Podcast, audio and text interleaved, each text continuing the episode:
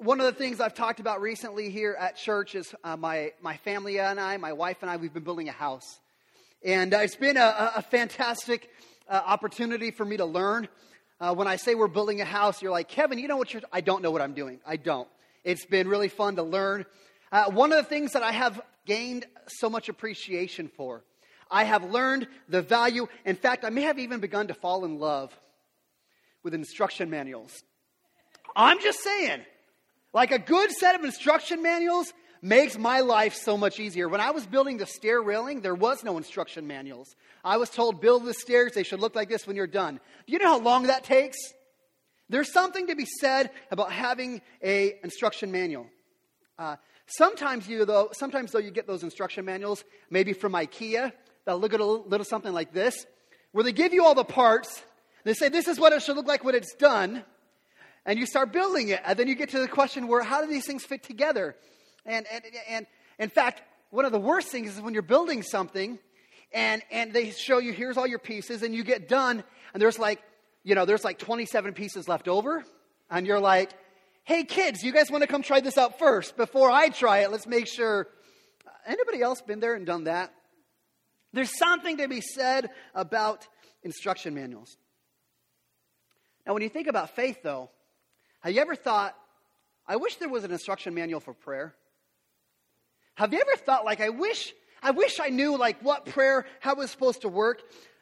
Because there's some of us that have been there. Some of us have said, man, I've tried praying. I've tried praying, and it seemed like nothing happened. Like, like I prayed, God, God, bring me a spouse. God, I really, I want a spouse. God, God, would you, would you heal my, my mom? She's got this disease. God, would you, would you heal her? Would you spare her life? God, would you help us get out of debt? We've got this debt. God, would you help us get out of debt? God, God, would you, would you help me break this addiction? This addiction that has been clamping down on my life. I know it's a problem. God, would you help me just get rid of it? God, would you help the Seahawks keep Jimmy Graham? Like we've prayed these prayers. I've prayed these prayers. Let me clarify that.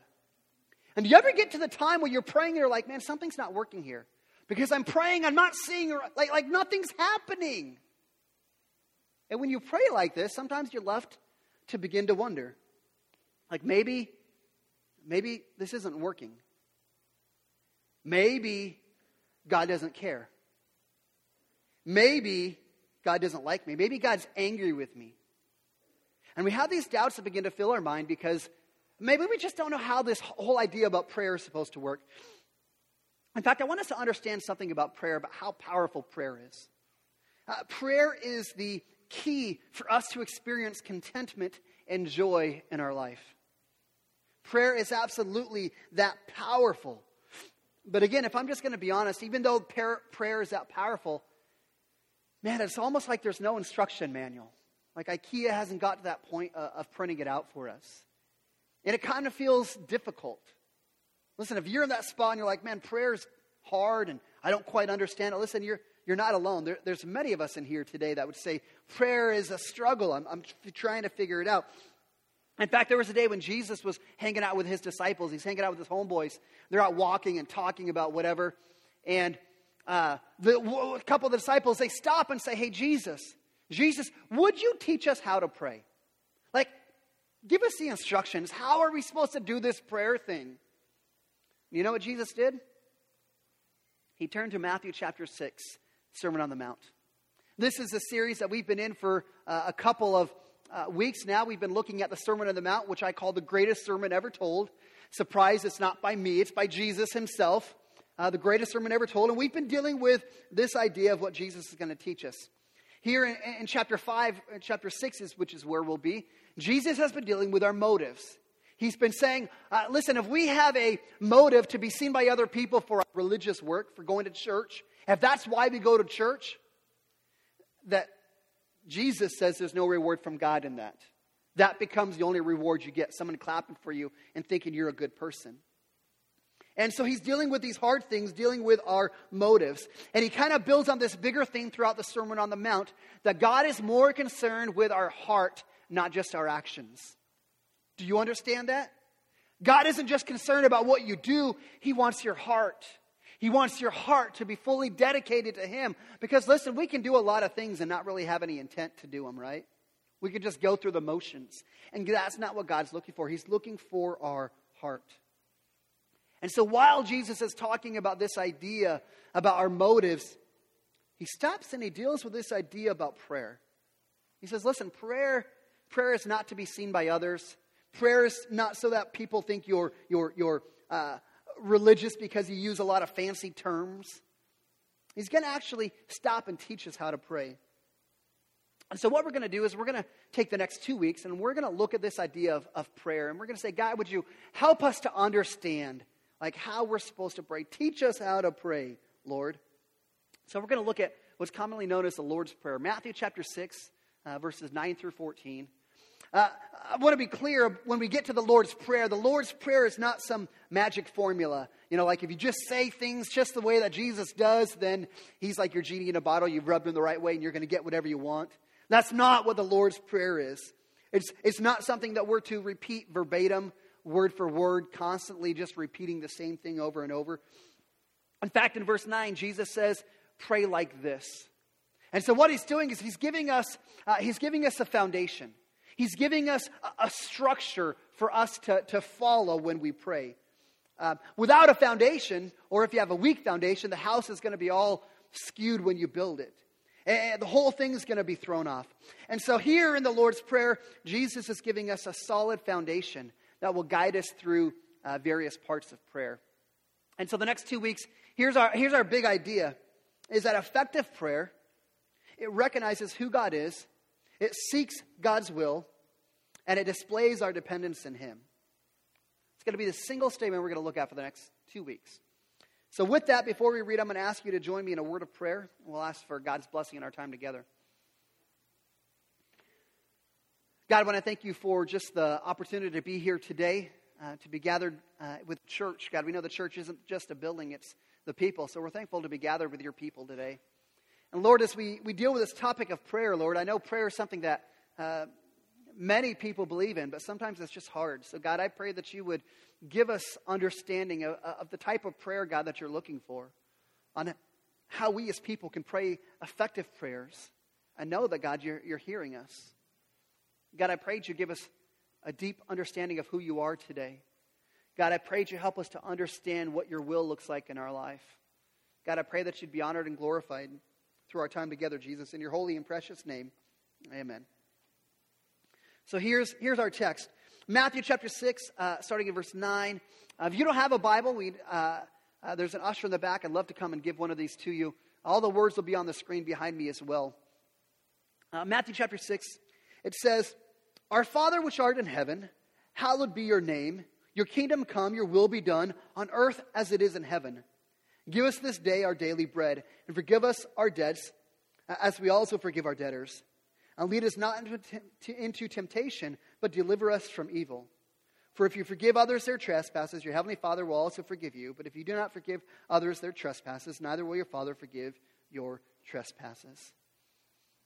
See, what's interesting is you look at the Lord's Prayer.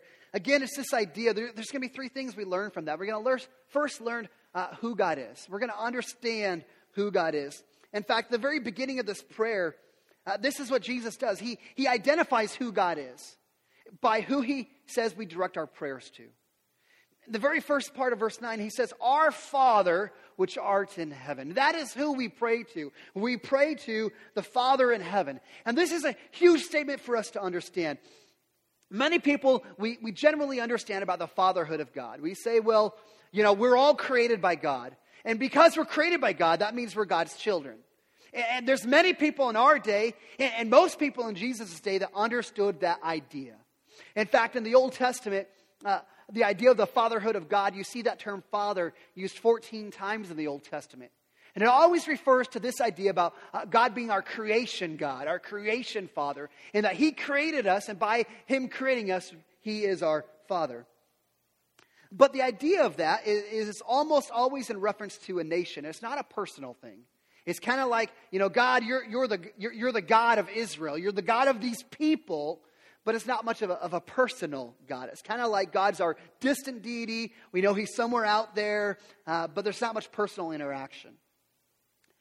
And what Jesus does is he's going to uh, completely change that idea. He's going to teach something completely different. Because when he prays and says, Father, that word father actually comes from a word uh, called uh, Petra, or, or Pater, excuse me, which comes from the word Abba. Now, some of you, if you've been in church world very long, uh, you like some of these Greek words. Uh, the word Abba is, is a very is a personal word. It's, it's a family term. It, it's a term that, that deals with um, affection. This would be, in our modern day, we might call uh, daddy, daddy dearest, father dearest. That would be the idea of what Jesus is saying, how we're to pray to God. And what he's doing is, is, Jesus is trying to transfer this big theological idea that we all know we're created by God and he's our Father. He's trying to transfer that idea into God, our Father, being very personal, being very intimate, uh, about, about a, a, loving experience, a, a very intimate personal relationship with God the Father. I think we can understand the difference uh, in this is, is many of us know what the idea of a, of a, of a, a baby daddy is, right? I mean, any man can be a baby daddy. But it takes a real man to be a real dad, right? It takes a real man to walk through life with their kids, to love them, to shape them, to, to shelter them. And that's what Jesus is trying to get us to understand with God, is he's not just our baby daddy, he's our real daddy. In fact, more than just being our, our, our creator God, Ephesians 1 says that uh, when we place our faith in Jesus, when we become a Christian, Ephesians 1 says that we are adopted as sons and daughters of God. That we actually get adopted into his family. 1 John chapter 3 says, uh, How great a love the Father has bestowed on us that we shall be called the children of God. See, God is the Father not just did He create us, but God adopted us. You know what happens in the adoption process? Listen, I was adopted when I was a year old. I did nothing to get adopted. Like, there's nothing I did. It is a parent's decision solely based on love to adopt you and to call you their own. And that is what God has done. He has called us, He has chosen you. And he has adopted you nothing by nothing of what you've done, but by his grace and his love alone. And this is why we can have this confidence to pray to our Father, because he isn't some distant deity.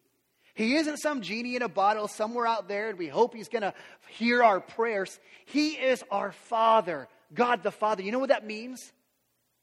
God the Father. Here's what it means when God is our Father it means that He loves us unconditionally. When God is our Father, it means that He is always present and available to us. When He is the Father, it means that He cares about the smallest details of our lives. It means that when He's our Father, that He's concerned for our best interest. When He's our Father, it means He believes in us. It means He won't leave us. It means He loves us deeply. And when we understand that God is our Father like that, man, doesn't it give praying a whole new sense of, of, of communication? Where I'm not praying to this God who's somewhere out in the cosmos, but I'm praying to my Father who loves me unconditionally who wants the best for me. No, I recognize when we start talking about fathers and dads, I recognize there are some who have had really good examples of what that looks like. But there's a lot of us who haven't had that good of an example. And when we use that term father, there are some deep wounds inside of our hearts. There are some things that are deep down uh, that we've been left hurt, we've been left abandoned, we've been broken. Listen, when you hear that term father, if that's the feeling, feeling that rises up in you, let me just say I'm sorry. I'm sorry you've had to go through that. I'm sorry that's been your experience.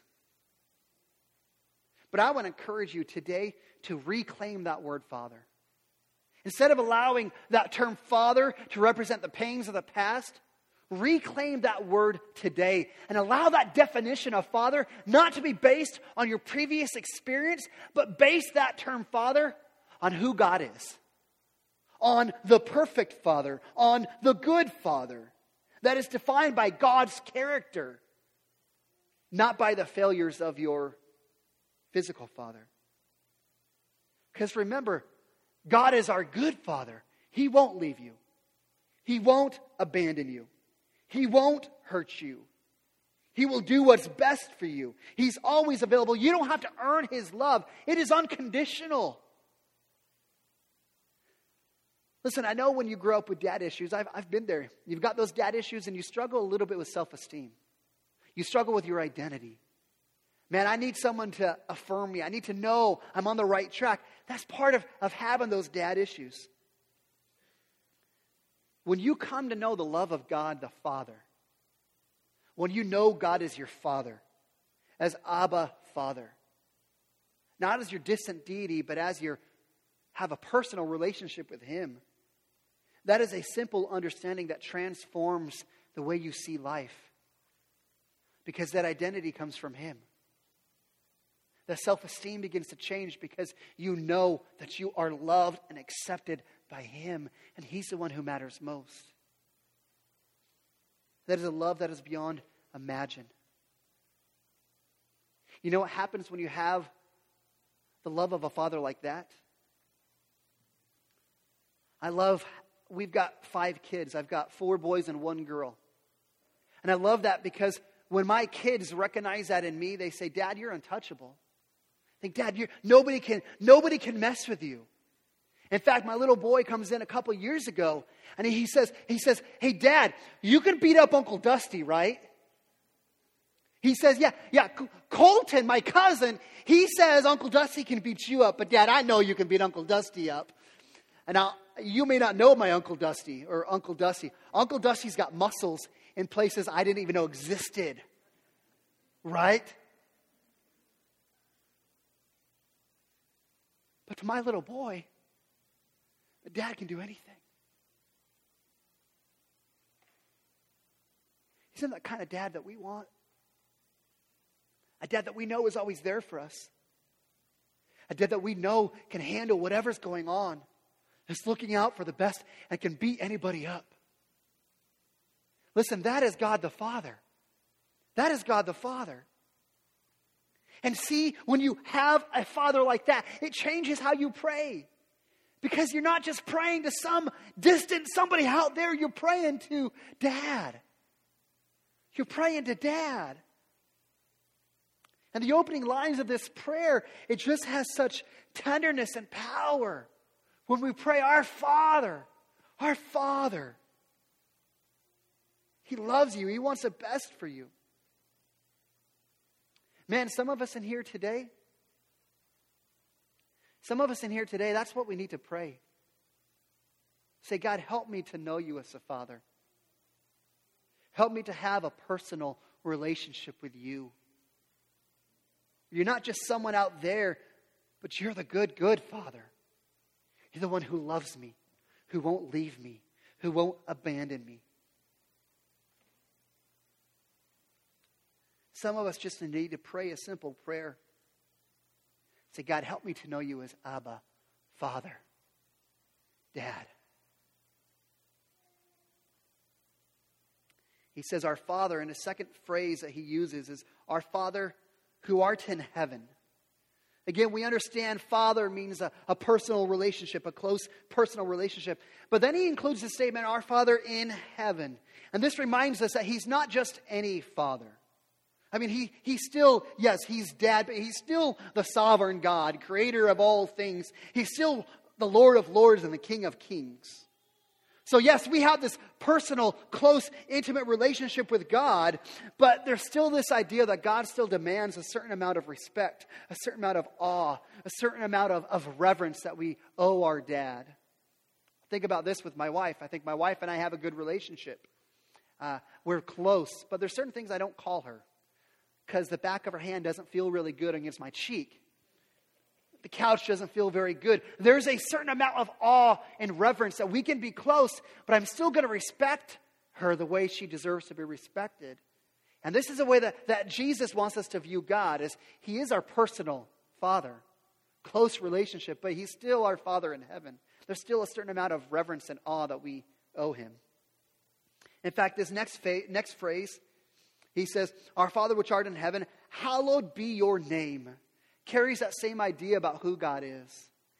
To hallow means to, uh, uh, uh, means to be set apart as holy. When we hallow somebody, we treat them as if they are holy. We give them reverence for who they are. And what Jesus is teaching us is when we pray, that we pray and we give God a unique reverence that his character deserves. That God is worthy of our hallowing, God is worthy of our respect and our honor. A couple of verses just carries this idea. Psalm 111 says, God sent redemption to his people. He has committed his covenant forever. Again, this is a God who's not going to abandon you and turn his back on you. He's faithful. And he says, Holy and awesome is his name.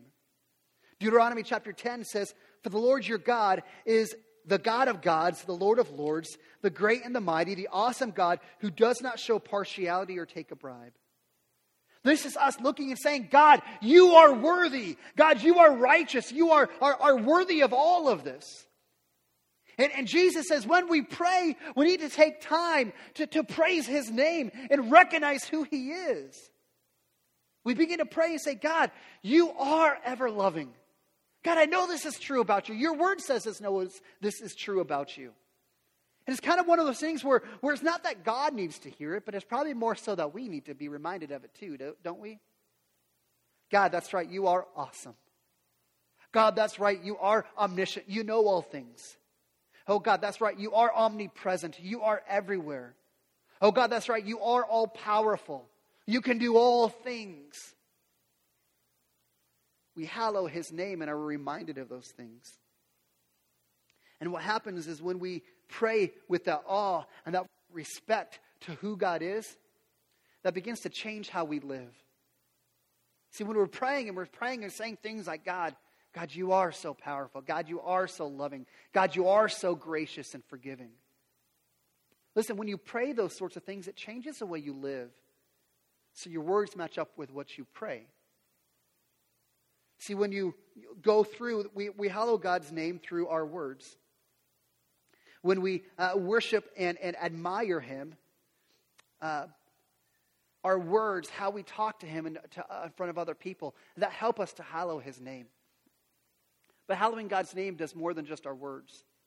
I was thinking about like this. Uh, when, when I was nine years old, my dad died. And, uh, and so I uh, grew up without a dad. Remember that? And I had a couple of father figures I looked up to. I had a brother who was eight years older than I was. Um, he was eight years older than I am, and he's a foot taller than I am. So I really had to look up to him, really to look up to him. But I did. I, have always looked up to him. He's someone I, I wanted to, to make proud. And, after dad died, my brother went to Australia for two years on a mission. And he came home. And, I, and he used to write me letters, and this was before there was cell phones and Facebook and all those other things. Uh, so he would write letters, and, and he would encourage me. And he'd say, oh, you know, uh, I love basketball, and you should get into sports. So I got into baseball. And my brother came home after two years. And so this was, uh, uh I don't know how old I was, 11, 12 years old. And he said, hey, Kevin, my first, first thing I want to do when I come home is I'm going to come to one of your baseball games. And I thought, you know what? My brother, who I look up to, man, I want to make him proud. I want to make him so proud. So I'm going to have my best game ever. And I remember this game very clearly. I thought my brother's going to be there. So I got up to bat, one of my first times at bat. And I'm like, I'm going to have a good game. I'm going to hit the ball. And I hit the ball farther than I ever hit it. In fact, I had one home run in my entire Little League career. Actually, scratch that. I have had one home run in my entire baseball career. And it was that day when my brother came to watch me. And I rounded those bases and came home and I jumped on home plate and I felt really proud. And, and I see my brother out there and he's smiling and I'm like, man, I'm going to do even more. I'm going to make even more proud. So I go out the next inning and I'm playing third base and I'm like, nothing's going to get past me. And, I, and I'm playing third base and a fly ball comes up and he's coming a foul ball and I'm like, oh, I'm going to catch this foul ball. And I'm running and I'm running, and I didn't see the chain link fence in front of me. And I ran face first in the chain link fence. Got, knocked myself straight out cold, like unconscious on the ground. You see chain link all over my face. You could see the imprint. I don't think that was what I intended. But my goal was to make my brother proud. My goal was I wanted to, to make him proud of me. When we live our lives, how we live our lives, are part of how we hallow God's name. That when we say, Yes, God, you are awesome, yes, God, you are worthy of all the praise, we have to actually live our lives that show that He is that thing. That we, just as we would with a dad, we want to make him proud. We shape our lives in a way that He could be proud of to hallow His name. Like it or not, the reality is if you claim to be a follower of Jesus, you claim to be a Christian, there's people that are watching you. There are people that are watching you that are saying, I want to see what your God is all about. And how you live your life will determine their view about your God. Listen, this is why hypocrisy is killer. This is why hypocrisy is so detrimental. Because when we say we believe one thing about God and live a completely different way, man, that just throws your God under the bus. Shows you have a God who isn't that powerful. You have a God who can't change. Doesn't mean we have to be perfect. Absolutely not. Nobody here is going to be perfect, and I'm the first one to admit that. That means that we become poor in spirit. That we recognize yeah, we've got some brokenness. We've got some areas that we struggle in, but we can acknowledge that. We can repent of those areas and pursue righteousness and take steps to, to make those things the way that God would want them in our life. This is where, when we hallow His name, we, we pursue the things of God. We, we do justice. We love mercy. We walk humbly with Him. And we hallow His name by the way that we live. That's number one as far as effective prayer, we've got to recognize who He is. We've got to recognize Him as Father. We've got to recognize Him as worthy of praise and honor and glory. The second thing that this prayer teaches us is that we're supposed to seek His will. We're supposed to seek His will. The next first phrase in chapter 10 says, Your kingdom come. We pray, Our Father which art in heaven, hallowed be your name. Your kingdom come. Now, this, this phrase, your kingdom come, it ties into the next phrase, your will be done. But we're going to look at this phrase first. Because we, we're to pray for God's kingdom. We're to pray for God's kingdom to come. And there's two ways that we pray for God's kingdom. In the first sense, we pray for God's kingdom in the future. It, there's going to be a time where, where Jesus' kingdom is going to come f- for final in the future. This is when God, God is going to set all things right in our world. I mean, the reality is, we live in a broken world, right? There's brokenness all around us. There's bad things that happen all over the place. And isn't, isn't it those things that drive us to prayer oftentimes? When things are falling apart, when there's sickness and death and disease and violence and, and evil. I mean, isn't that those things that drive us to prayer? So we're praying in some sense, Lord, your kingdom come. Come and make all things right. In fact, uh, Revelation chapter 21 uh, says, that there's coming a day when he will wipe away every tear from your, their eyes, and death shall be no more, neither shall thou, shall thou be mourning, nor crying, nor pain anywhere, for the former things have passed away. We pray, God, your kingdom come. Bring that time when your kingdom is, is, is all there is and everything is made right. In fact, one of the last phrases in, in the book of Revelation, in the Bible itself, Revelation 22 says, Come, Lord Jesus. And that has been the cry of Christians for centuries Lord, come. Come and fix this broken place. We long for the day that Jesus returns and ushers in his kingdom when the brokenness of this world is going to be gone and everything is made right. It's not wrong for us to long for that. We're supposed to pray, God, your kingdom come. That's in the future. But there's a second sense that we pray, your kingdom come, and it's for the present right here and right now. When Jesus came to the earth, he brought the kingdom of God with him. It's, it's clear. When he began his public ministry, in Matthew chapter 4, verse 17, Jesus came and said, Repent, for the kingdom of God is at hand. And just to further clarify that, in Luke chapter 17, verse 21, speaking of himself, Jesus says, The kingdom of God is in the midst of you. So something related to him brought in the kingdom of God. See, Jesus brought in the kingdom of God. He was the kingdom of God because he was the only person who ever fully accepted and carried out the will of the Father. He's the only one of us that wasn't tainted by sin, who wasn't tainted by selfishness, who wasn't tainted by, by our own will. He fully accepted and, and, and committed and carried out the will of his Father. Listen, if you and I are going to pray that prayer and say, God, your kingdom may come right here, right now, in the present, here's what it means for us. It means first that we have to learn how to repent. That we have to repent because, listen, we all recognize that we have our own desires, we have our own will, we have our own direction we want to go in life. And when we live our life, we seek to please our wills, do we not? We seek to, to make our own choices, to do what we want to do. And when we seek God's kingdom, it means that we, we repent of seeking our own kingdom. We repent and say, okay, God, I recognize this. I need to seek your kingdom first and foremost above my kingdom. Second thing, when we pray, Your kingdom come in the present, it means that we commit ourselves to Him. When we say, God, your kingdom come right here, right now, it means that we've decided to follow Him. We decided to seek His kingdom. There's no turning back. There's no turning back to, to those other things, to the old way of living. We are all in. This is where we can't necessarily pray that, that prayer, Your kingdom come, and kind of just twiddle our thumbs. We can't stand back and fold our hands. We actually have to be committed to praying that and to living that out. Third thing that when we pray, Your kingdom come in the present, it means that we are committed to make a difference in our world.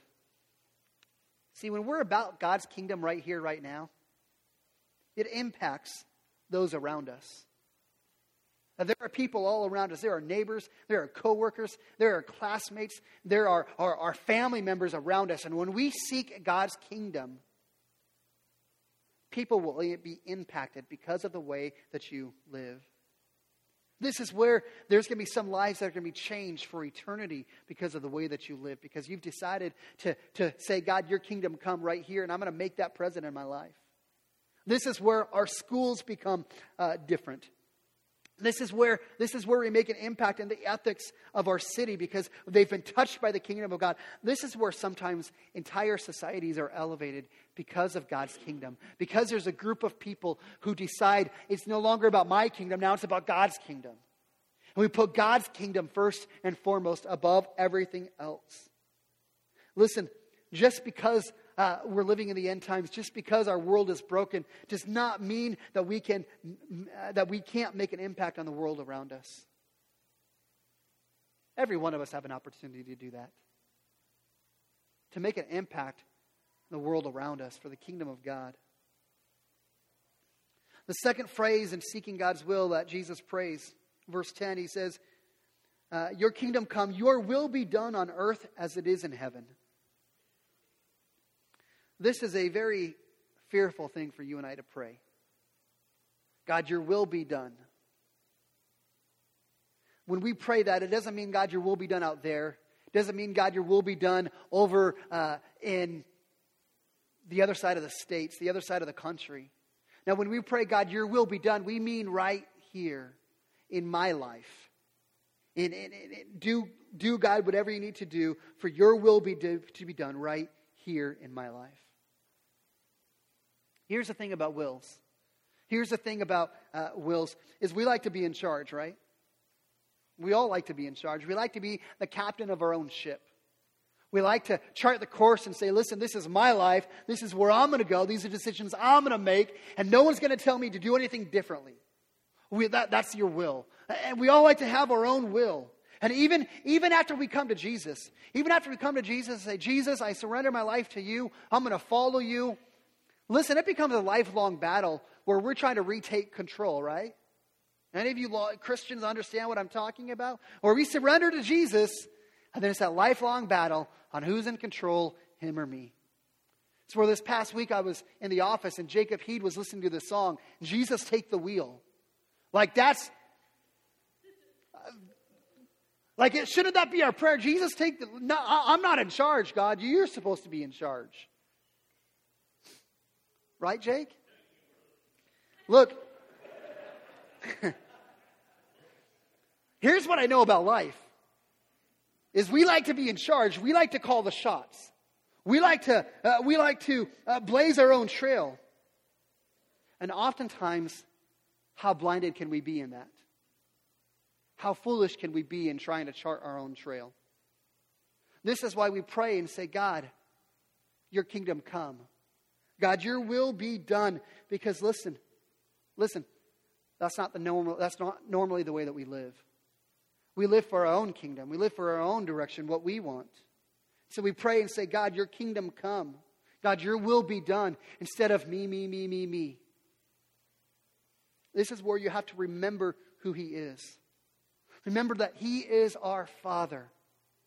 He's not some distant, absentee God somewhere out there in the cosmos. He's our Father who knows us intimately, who has a greater amount of wisdom than you and I have, who has a greater amount of knowledge than you and I have, who is concerned about what's best for us. And if we would just listen to him, how much of the junk in life would he spare us from? If we would just listen to him. Can you think about it in your life? Can you think about that in your life where somebody said, Listen, here's the way you need to do it, here's what needs to happen? And you said, Nope, I'm my own person. No one's going to tell me how to live. I'm going to do my things my own way. And you do things your own way. And you're like, Man, this stinks. I wish I would have listened to them back then. I wish I would have listened to the wisdom. I've got a father in law who built a house with me. And I love my father in law. He's a very smart man. But sometimes he drives me crazy. Because he's like, listen, here's what you need to do. You need to do this and this and this and this and this. I'm like, no, see, that's a round, that, that takes a long time. Look, I could just go straight here. He says, Kevin, I'm older than you. I've done this longer than you. I know what I'm talking about. Man, I've had to rebuild things because I didn't listen the first time. Listen, isn't that what God's trying to protect us from? To protect us from ourselves? How many times has God given us a direction? Has God shown His will? And we've said, No, God, I, know, I, I got this. I know better than you do, God. Only to lead to more suffering and struggling. And what should have been a straight shot was a zigzag, zigzag of, of, of a maze because we just won't listen. See, praying this prayer, your will be done, listen, it might terrify us. But the reality is, ultimately, it will deliver us from ourselves. It'll deliver us from the mess that is ourselves. This prayer, your will be done, is probably the most fundamental element of prayer. That, listen, recognize this. Recognize that we may have wants, we may have desires. But God, who's the good Father, loves us and knows all things and knows ultimately what's best for us. And we have to take our desires and say, God, God, would you shape these? God, would you, would you help me to shape my desires to your will? I think my favorite example of this, my favorite example of this comes from the life of Jesus, actually. Jesus, the, the day before he went to the cross, the night that he was crucified, he went into the garden. And mind you, Jesus knew what was in front of him. He knew that he was going to be arrested. He knew that Judas Iscariot, one of his 12 best friends, was going to betray him. He knew that Peter, one of his closest three friends, was going to deny him. He, he, he, knew, uh, he knew that he was going to be wrongly accused before uh, the, the court system. He, he knew that he was going to be dragged out in front of the crowds. He knew he was going to be beaten. He knew he was going to be whipped. He knew that the crowds were going to ridicule him. He knew that he was going to have nails driven through his hands and nails driven through his feet as he was hung to the cross. He knew the incredible pain he was about to endure. And you know what he prayed? That night he prayed Luke 22 Father, if you are willing, remove this cup from me. You know what he prayed? He said, God, save me. Save me from what I'm about to have to endure. God, heal this. God, take this away. God, give me a spouse. God, God, get me out of debt. God, God, heal this relationship. God, God, don't let my, my father die. God, God, do this. God, do that. And here's what Jesus prayed. If you are willing, remove this cup from me. Nevertheless, my, not my will, but yours be done. Can we pray that prayer?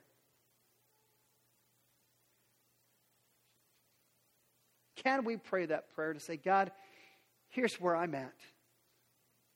Here's what I see. Here's what I want. Nevertheless, God, your will be done. Listen, here's what I know about praying. I know there's going to be times that God says no. I know that God's going to tell us no because He's not, we're not Aladdin and we don't have that magic lamp. It's not the way it works. He's going to tell us no, and that doesn't mean that God's angry with you. That doesn't mean that God is, absent. That doesn't mean uh, anything like that. He says no because he knows more than we do, because he loves us too much to always give us what we want.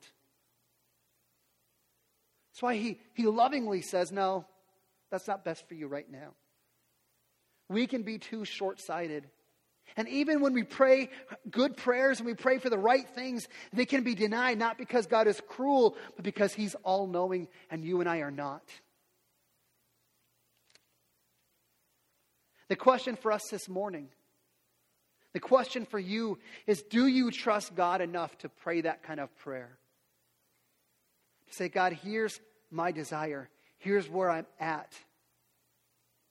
Nevertheless, well, God, your will be done. Do you trust God to pray that prayer? Can you take your own knowledge, your own desires, your own wisdom, and you lay them at the feet of Jesus? And say, God, I trust your knowledge and your wisdom in my life. Do you believe what Philippians 1 6 tells us? That he who began a good work in you will bring it to completion. Even though we may not understand it, we may not see the plan. We may not understand why we have to go through all the other steps. But we recognize and we trust that he who began a work in us will bring it to completion. Do you trust uh, Romans 8:28 that says God works things out for good for those who love him who are called according to his purpose? Do you trust that statement? That God is working things out for His glory and our good. Do you trust that God? You aren't going to understand it all the times. There's going to be times where you say, This is definitely not the way I would choose to have this happen. But I still trust that God is still God. He is sovereign and in control, and He's got His hand on my life. And I don't understand why I have to go through this. But God, you do. And I trust you. See, the way the more, the way that the kingdom of God works, and I want us to hear this today as we bring this to a close. Listen, the more that you and I decrease, the more that God increases, the greater our life becomes. The more you and I decrease, the more He increases in our life, the greater our lives will become. The more He increases, the more we decrease, I promise you, the more anxieties in your life that will disappear. The more that fear in your life is going to dissipate. The more free you will be, the more empowered you will be, the less burdened you will be by other people's opinions of you. If you get this idea that, that we have to decrease and say it's not about me and my kingdom, it's about God and His kingdom. And we decrease and He increases. And listen, our life tra- changes in tremendous ways. Because no longer is about me and my limited knowledge about what I want for my life. No longer is about me and my kingdom, me and my will. Now it's about God's kingdom. And I trust that God is working things out for His glory and my good. I might not always understand it, and it might be difficult, but I trust. And that gives me the ability to pray, Our Father which art in heaven, hallowed be thy name, thy kingdom come, thy will be done on earth as it is in heaven.